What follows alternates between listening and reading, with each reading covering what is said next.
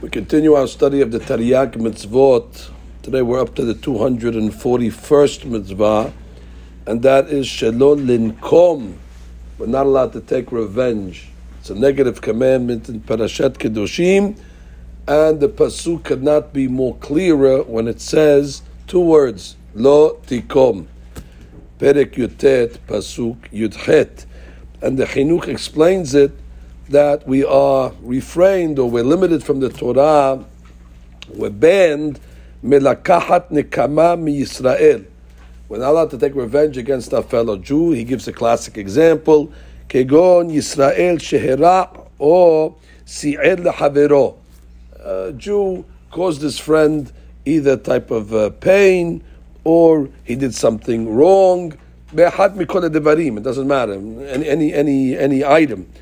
Uh, and he says, "V'nohag rov b'nei adam sheba'olam The way of the world is that uh, people uh, like to get even.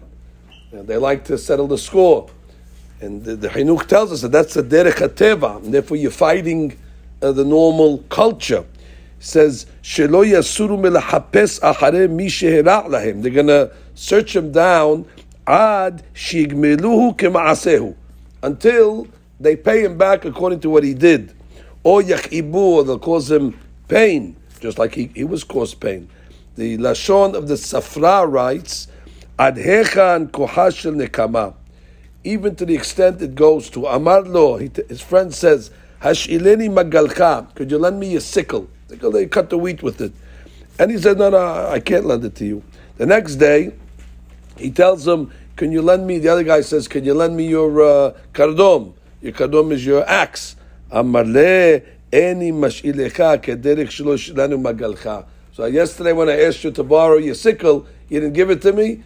I have the axe, but I'm not giving it to you because you didn't do it to me, so I'm not doing it to you. So that's a kavanah in order to take revenge. Now, what's the shortish of this mitzvah? So the chinuch again gives us a tremendous musar, rabotai that this is something that we have to remember throughout our lives. Shiyedah Adam v'yiten el libo that a person has to know and put in his heart. It's interesting the way he says two things over here. It's possible that a person could know something, but it remains in his brain. It doesn't enter his heart. So he says, first of all, you have to conceptually understand it and then bring it down to the heart, which means live according to this principle. And what is that?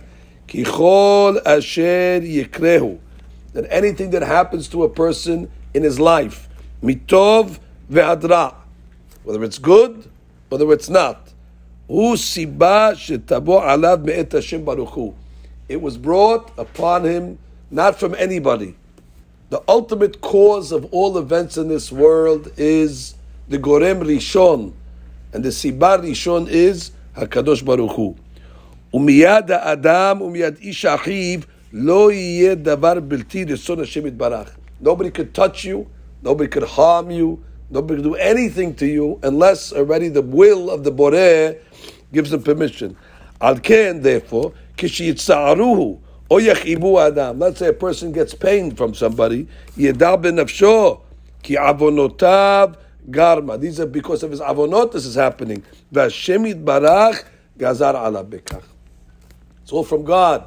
Everything is an act of God. And the mashal that the Baalei Musar give is that it's not the stick that hits, it's the person that's holding the stick that hits.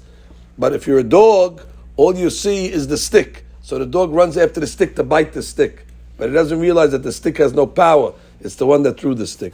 The same thing, Kivyachol, the person's only getting angry at the messenger. However, the messenger was sent.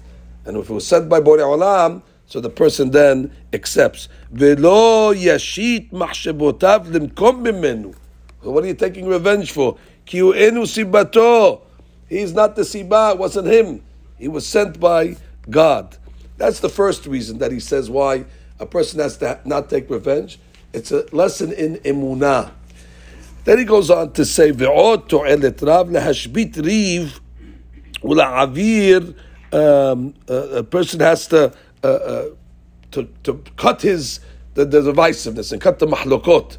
When a person uh, takes revenge, obviously it only becomes magnified and intensifies. And therefore, he says if a person acts in a way of peace between him and his friend, then HaKadosh Baruch Hu will act with peace with him. Obviously, this mitzvah applies bechol makom in all places, bechol zeman, it applies at all times, it applies to male and female alike, and somebody that transgresses this and has in his heart to take revenge, uh, he transgresses this, but there is no malkut on this again, because this is a lav she'en bo ma'aseh.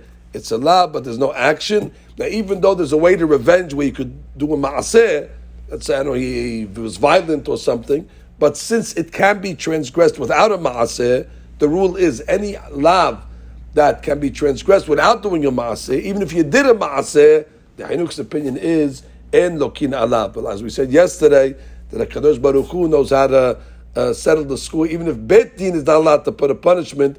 Hakadosh Baruch Hu has many, many messengers in order to uh, give the person the proper retribution. So again, the lesson of Lotikom is in order to know that everything is min Hashemayim.